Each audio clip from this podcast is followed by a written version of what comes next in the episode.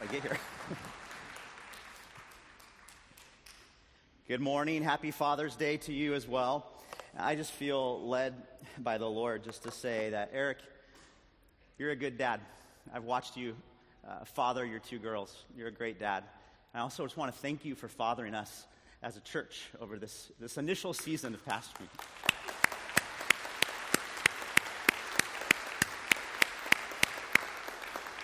I love you. We'll talk soon. um, as good as it is to get a coffee mug today or a heartfelt card, the best gift that we can get as dads today is encouragement and hope and strength from God. Amen? Amen? And I'm so glad that, dads, that you are here today. And really, all of us are here today. Because every time we say, God, speak to us, oh, He answers that call, and He does. And our prayer today is that He'll soften your heart and, like I'm saying, give you hope and strength and encouragement. Because this life, I don't know if you're aware of it, it's not super easy. we need the Lord every single day. So let's get into God's Word right now. We're in the Gospel of Mark but I'm actually going to pull a little audible. We're going to go to the Gospel of John first. So skip past Mark. If you have your Bible, open it up. Gospel of John, chapter 1. If you have it on your phone, pull that up as well. You have in the bulletin booklet that you received when you walked in uh, sermon notes for today, and many find that helpful to keep paying attention and follow along where I'm going in this message. But John chapter 1 is where I want to start.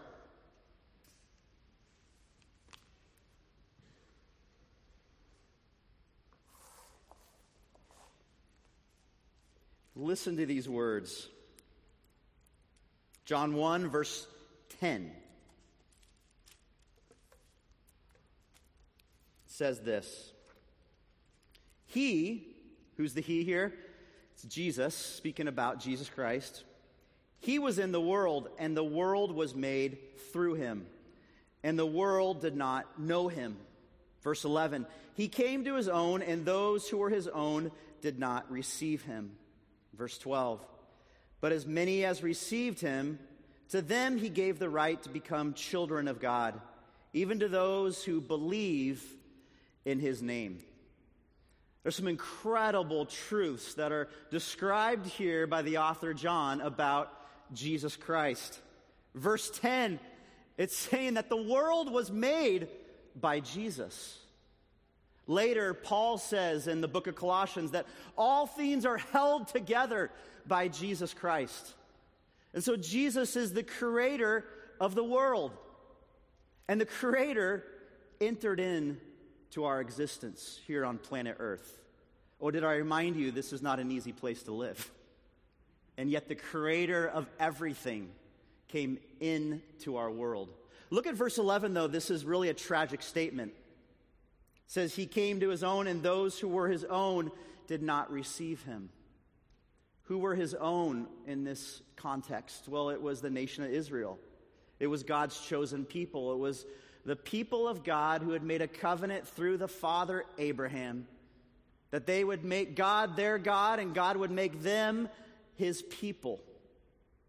So the nation of Israel, and there were some that did accept the message of Jesus, but most rejected the message of Christ, the creator of the world, entering into our world and not received by his very own.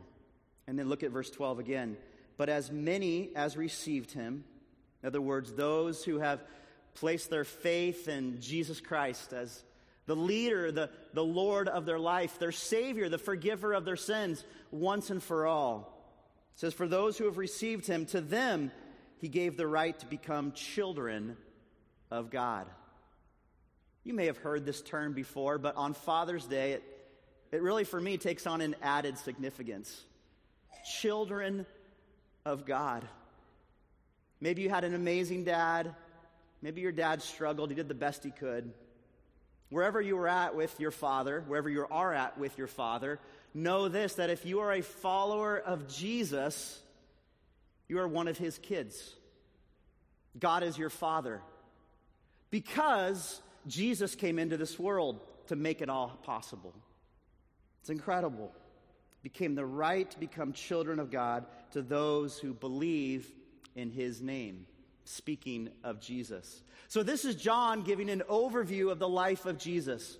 He made the world, he entered into the world. He's going to be rejected by the world, but to those who believe in Jesus, they become his kids. Happy Father's Day.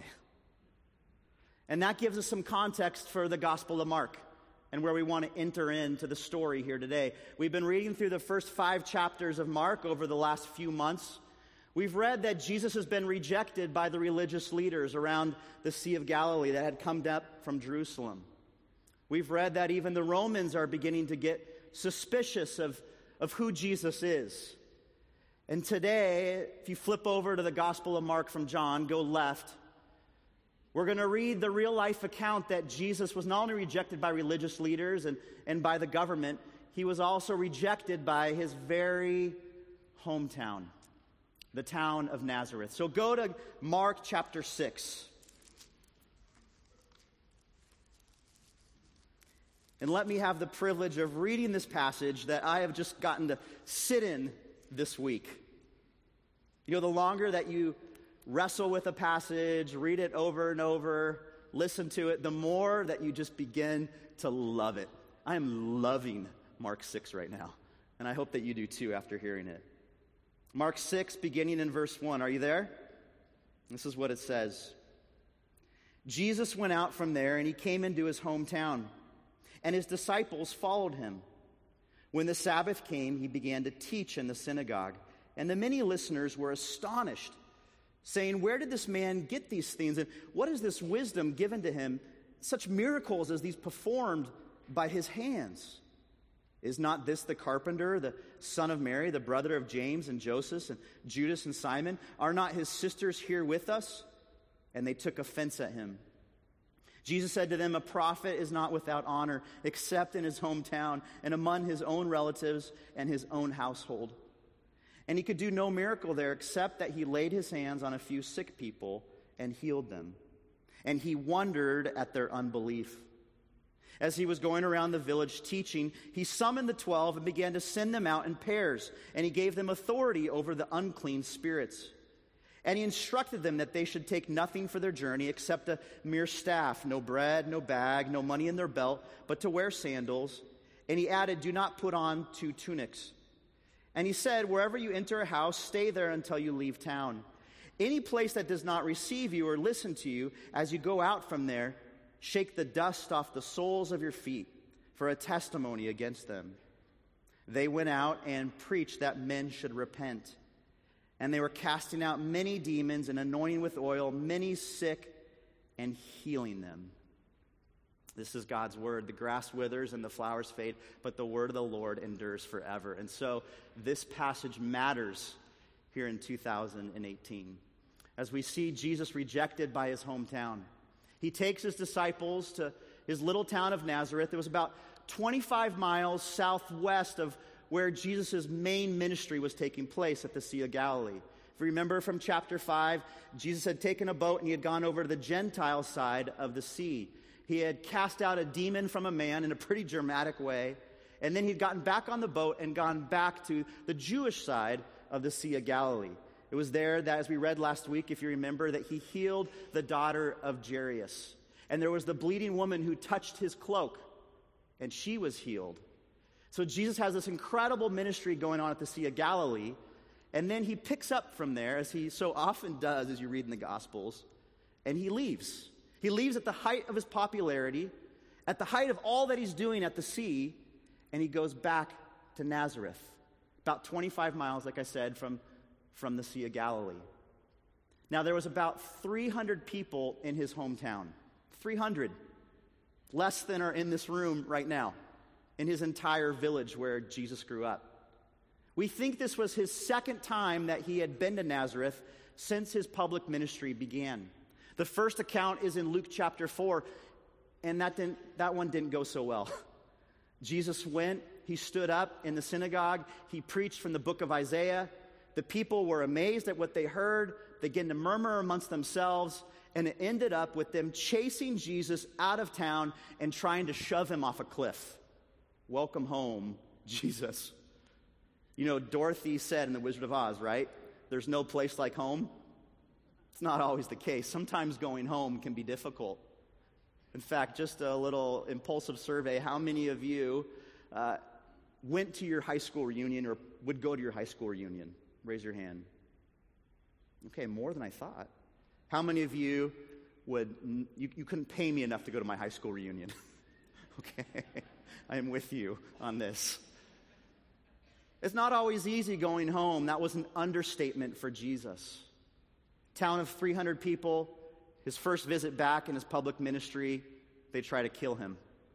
Here we read in Mark chapter 6, verse 1, he now returns again, but this time accompanied by his disciples. For sure, the 12, maybe 70.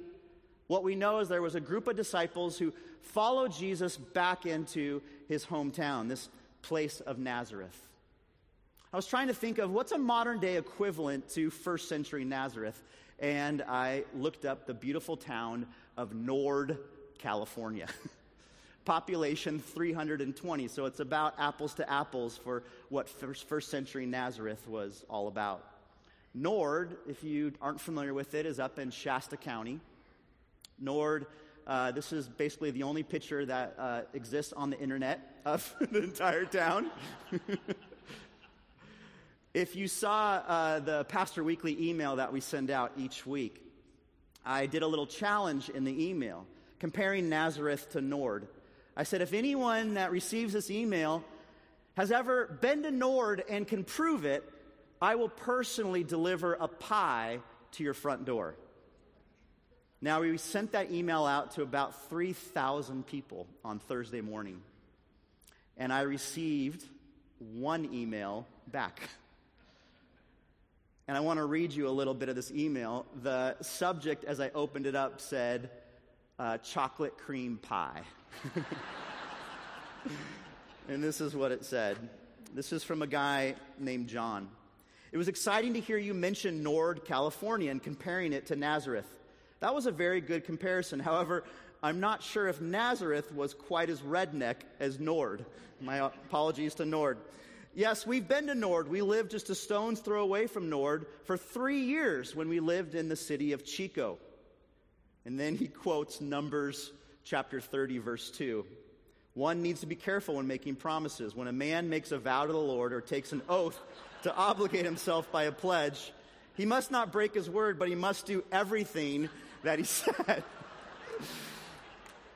so, John is holding me accountable for my promise of the email that I would deliver a pie to him. And then he goes on, It's been a long time since a Marie Callender's pie has danced across my taste buds.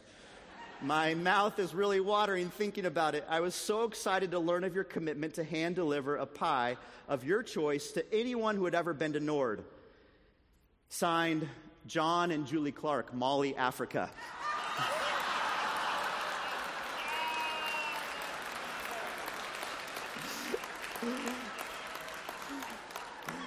John and Julie, I just want to say I know you'll be watching this online later today somehow, some way, I'm going to get you a Marie Callender's pie to Mali, Africa. That is my commitment here today.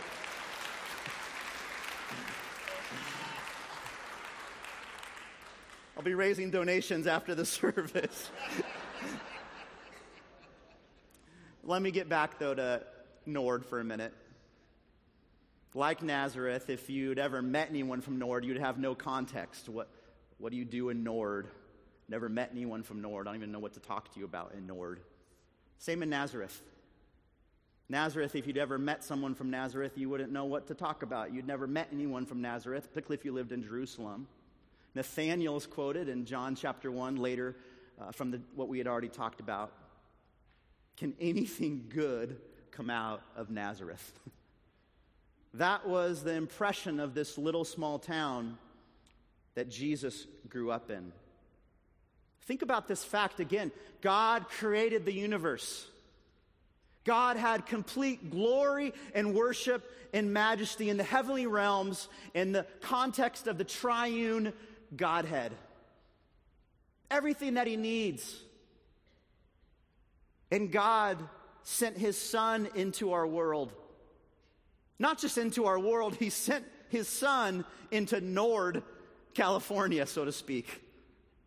Into this little sleepy town, 300 people, that people said, whatever could come out of this little town? Nothing. What does this tell us about God? Well, it shows us how much God loves us. That the creator of the world would come into this world and humbly live among us in the lowest of places. Here on this Father's Day, never, never question if God loves you. The fact that he went to Nazareth is another, another check mark that God deeply, deeply loves you. Never hear anything different. And so, this is Jesus returning the second time in his earthly ministry to Nazareth. And we read in verse 2 that initially the people were excited to see him. They were astonished, the word says. And this often happens with people when they initially hear the gospel. Jesus even warns about this earlier in Mark chapter 4. We talked about this. That there's different seeds that are scattered onto the road, right? Jesus warned us that there was the seed that fell on rocky soil. To quote Jesus' words, he said, Other seed fell on the rocky ground where it did not have much soil. And immediately it sprang up because it had no depth of soil. And after the sun had risen, it was scorched. Because it had no root, it withered away. There's many that are like that. They hear the word of God, they hear the gospel, they like it, they respond to it, they're astonished by it. But there's no roots to what they're hearing. And so quickly the truths of the gospel wither up in their lives. The prayer is, as a follower of Jesus, that your faith in Jesus is rooted deeply in dependence and surrender on your Lord and Savior. Not something that was here today and then tomorrow you find something better. Something that's deeply rooted into your life that will bear fruit. And sadly, the people of Nazareth weren't about that. Their initial receiving of Jesus and the good news was limited. Because you see in verse 3 that they moved from being astonished to being offended. The Greek word there for offense is actually the word scandalized. It's a little bit even stronger word, in my opinion, than offense. It's, it's they, they felt like it was a scandal that Jesus was in their town, that he had returned back. I mean, it was the equivalent of the town drunk coming back, or the loose woman who everyone rumored about returning home. They thought it was a scandal that Jesus was now back in his hometown of 300 people. And they took offense at that. It's interesting, I, one of my favorite preachers in the world is a guy out of New York, Manhattan, named Tim Keller. In fact, I was listening to some thoughts he had on Mark 6, and I told my wife, I'm like, this is so good. I might just play his sermon and just sit down and say, hey, listen to this. So if you get a chance, Google Tim Keller, Mark 6. It's so good. One of the things Keller says, though, in his sermon on this passage is that really, if you think about it, because Jesus is not from this world, every culture should have some point of offense with Jesus. For an Eastern culture, one of the points of offense about Jesus is the fact that he offers grace. I had a conversation with a Muslim woman one time. She said, Matt, your Jesus sounds like such a nice teacher and prophet, but I can't accept his teachings that he can just forgive somebody so easily. That someone could live completely opposed to him, could murder and steal and cheat and lie, and then at one point just say, Forgive me, and then all's taken care of. She said, That would offend me if that were the case. And so, from an Eastern mindset, for many, what they're offended about with Jesus is his grace. From a Western culture, many of us that work and live and breathe here in Orange County, as we run into friends who are opposed to Jesus, they may even initially say, like, oh, cool teacher, guru, taught about love. But what offends me about Jesus is his sexual ethic. The fact that he calls me to live this life of a man and a woman in the context of a forever commitment. That's offensive to me. That's limiting to my freedom. And so, someone in the Western culture could say that I'm offended by Jesus because of his ethic. In the East, because of his grace. The point is this is that wherever you go, the name of Jesus and who Jesus is will be offensive. Don't be surprised or caught off guard by that. Keller goes on to say, very pointed question, and I'd love to point this to you as well. He says, if you're a follower of Jesus and you are proclaiming the good news of Jesus to those around you, and no one's ever offended by you, that could be a problem because Jesus is offensive. But then, on the same token, if everywhere you go, every single person everywhere is offended by what you say about Jesus, well, then that could be a problem too, as you lack grace. So, on one hand, I can feel like, oh, when I talk about Jesus, I don't talk about the hard truths that apart from Christ, you can do nothing, that you have a sin problem. And because of your sin problem, you're separated from God, not just for this life, but for eternity. And your destination is hell. That's a hard teaching. That's an offensive teaching. Maybe many of us need to proclaim more truth about that part of the gospel. Others of us, though, that part comes easy. We're constantly telling people they're going to go to hell without Jesus Christ. Maybe some of us need to just hug those around us and demonstrate true relational love. So if we're offending everyone, that could be a problem. If we're offending no one as a believer, that could be a problem because the key is, is that Jesus is offensive. The little village of Nazareth was offended by Jesus. At first, they liked him, but it quickly moved to offense. And look at what they call him in verse 3. Is not this the carpenter, the son of Mary, the brother of James and Joseph and Judas and Simon? Are not his sisters with us? They immediately attack his identity. Jesus being a carpenter. Isn't he just a simple blue collar worker? He, he couldn't speak with this authority because he's, he's just a carpenter. He builds stuff. Build us a bench, Jesus. And then they attack his background, his family identity. Son of Mary, culturally, we would know that was kind of a euphemism for we don't know who his dad was. Happy Father's Day.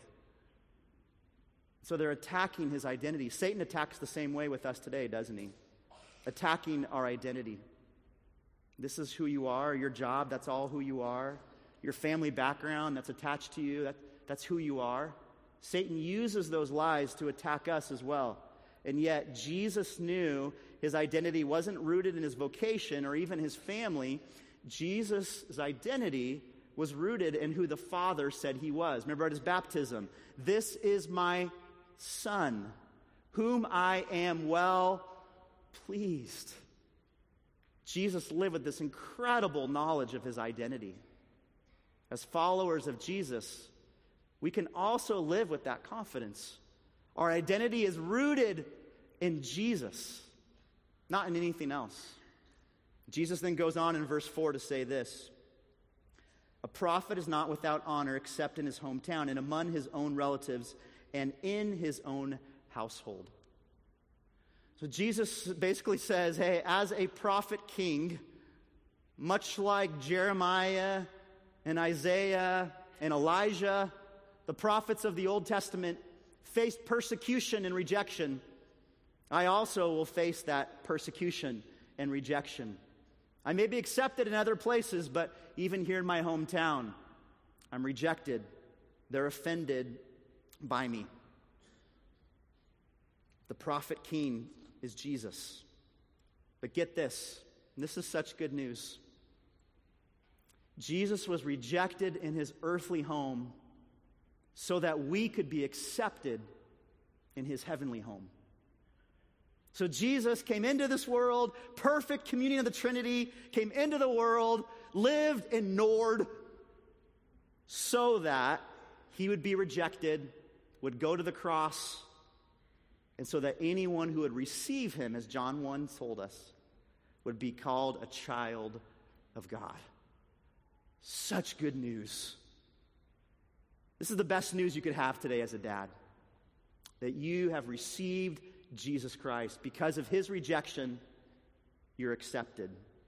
It goes on, says this in Luke chapter 9. Just look at the screen, you don't have to turn there.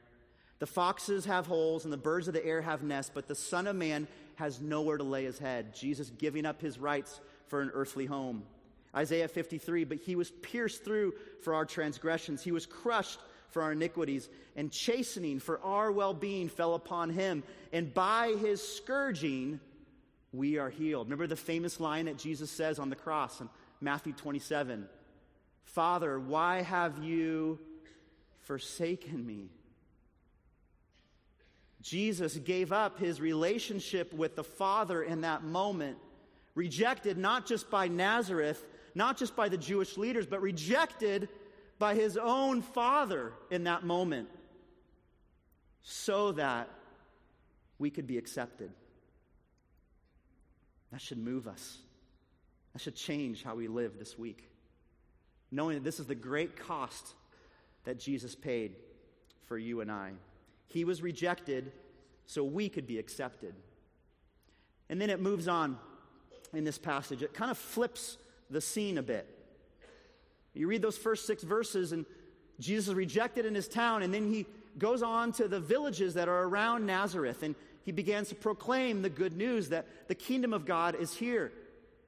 And his disciples are following him, and they must be a little confused. They've just been kicked out of another town. And Jesus gathers them up and goes, Boys, Come in close. I got a mission for you. You're going to go by twos, and you're going to go out to these surrounding villages, and you're going to proclaim the good news about me. Guys kind of looking at each other like, wow, are we ready for this? Or, I, I don't know. We just saw our Messiah, our King, our leader get rejected by his own people, the people that knew him the best. And now he wants us to go tell the same message uh, around these villages. Like, what's going to happen for us? And then Jesus goes, Oh, and one more thing. I don't want you to take anything with you. I'm going to give you the authority to do this, but I want you to go light, boys.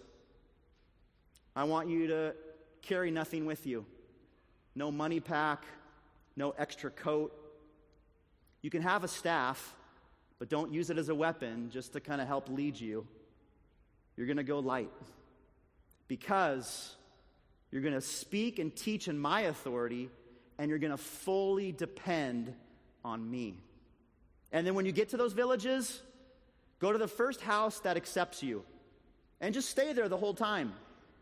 Because if you move around, that might show people that you're kind of in it for yourself. You're looking for the best opportunity. You're trying to kind of move up house by house to see who has the richest, nicest backyard.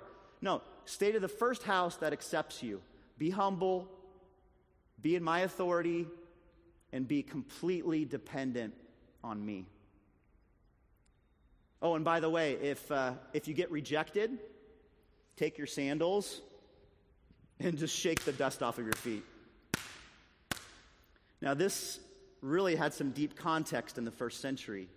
You see, Jewish people had this cultural tradition where when they went over to a Gentile town, before they entered back into their hometown, they would take their sandals and they would shake the dust off of their feet. What this was showing was the immorality of the Gentile cultures would not be brought into their hometown. They wouldn't take uh, the idolatrous worship of other neighboring cities and bring it into their own family. And so they were showing by demonstrating this that, hey, we're aware that we've just been in places who don't honor Yahweh, and now we're coming back to our town, and our hearts are still for God. That's what they meant when they would do this. Now Jesus changes this meaning. He goes, Hey, I want you to shake the dust off your feet, not because someone's Jewish by birth, but because they're either born again and follow me or they're not. That's the new dividing line. Do you follow Jesus or do you reject him? And so the disciples are sent out with this message, with nothing on them, and with a charge to shake the dust off of their feet if so necessary. How do you think they were feeling at this point? Uh, do you want to go first? Uh, you, here, you walk in. I'll, I'll, I'll just be right behind you. I've told this story before, and it's one of my favorite stories of being a pastor. But I'll never forget, we did this trip with uh, high school students for several years called Operation Good News. We'd head down to San Diego, 4th of July weekend. We'd take about 20 high school students here from Calvary. In the morning, we'd train them how to share their faith. And in the afternoon, we'd go on the beaches of Ocean Beach, Pacific Beach, go up to La Jolla Heights, go up to the colleges, and we'd release these kids to share Jesus with random strangers. How many of you would sign up for that? It was intimidating. Here we had high school students from Foothill, Elmo, Orange Lutheran, Calvary Chapel, Irvine. They were doing this. I was so proud of them. But I remember it was always interesting to watch that initial kind of entry into sharing your faith. We'd have them go in groups of two, just like this. And it'd kind of be one of those things where you'd kind of start walking a little bit slower so that the person ahead of you would kind of get ahead of you, and maybe they'd be the person that first shared. And you could just kind of watch them because it's intimidating to do this we had split up different groups, and um, I needed to be with a student. We didn't have enough student to student, so I went with this guy named Jonathan. I've told this story before, but I just love telling it. And he's nervous, and he walks up to the first person he sees at Ocean Beach. And he goes, Hi, my name's Jonathan. I go to El Dorado High School. Um, I'm here telling people about Jesus Christ. And you should really accept Jesus Christ. And I think you should accept Jesus Christ. And, and do you want to accept him? And I'm like, Oh, no. this guy's going to cuss us out or throw something at us or what's going to happen right now? And he looks up at him and tears just flow down his face. And he goes, I just drove here from Sacramento. I had this huge fight with my wife. I don't know what to do with my life, and I'm just staring out at the ocean going, What's the purpose? I want Jesus. like, whoa, this is amazing. The authority of Christ can do miraculous things. That was also the same trip where we had a high school student walk up to this couple on the beach and they go, Hey, we'd like to ask you, do you believe in God? And they said, Yes. And said, Well, we'd like to ask you some deeper questions about that. What do you think about Jesus? And they had this nice dialogue. And so they could tell quickly that these, this couple was believers, they were Christians. And so then one of the kids stuck his hand out and goes, Hey, you know, my name's Ryan. And the guy goes, My name's Franklin. Franklin Graham. So he had been preaching to Franklin Graham. So uh, Franklin Graham is now a believer. You can be assured of that. the authority of Christ can use our weak message. No tool belt, no money, don't know where I'm going to stay. Christ can use that in amazing ways. We could all get up here and share just stories of that. That's even our own story, right? of someone who shared Christ with us. The disciples both proclaimed and demonstrated who Jesus was. It says here in verse 12 and 13 that they went out and preached that men should repent. And they were casting out many demons and were anointing with oil many sick and healing them. The amazing thing is, in this culture of Nazareth where they were being rejected, the Spirit of God was working to call people to himself. He was using these bumbling disciples to do it. If he can do that in the first century, he can do that with us now. I mentioned John and Julie and the dilemma I have to deliver this pie. And it got me thinking, you know, they serve in a hard place. They're in Mali, Africa. There's actually uh, advisory against any United States citizen to go there right now and they're serving with all their heart in Mali. And I asked them yesterday, hey, give us a one minute encouragement from Mali, Africa. I got to give you a pie, so you can do this for me. And uh, this is what they said. Watch the screen.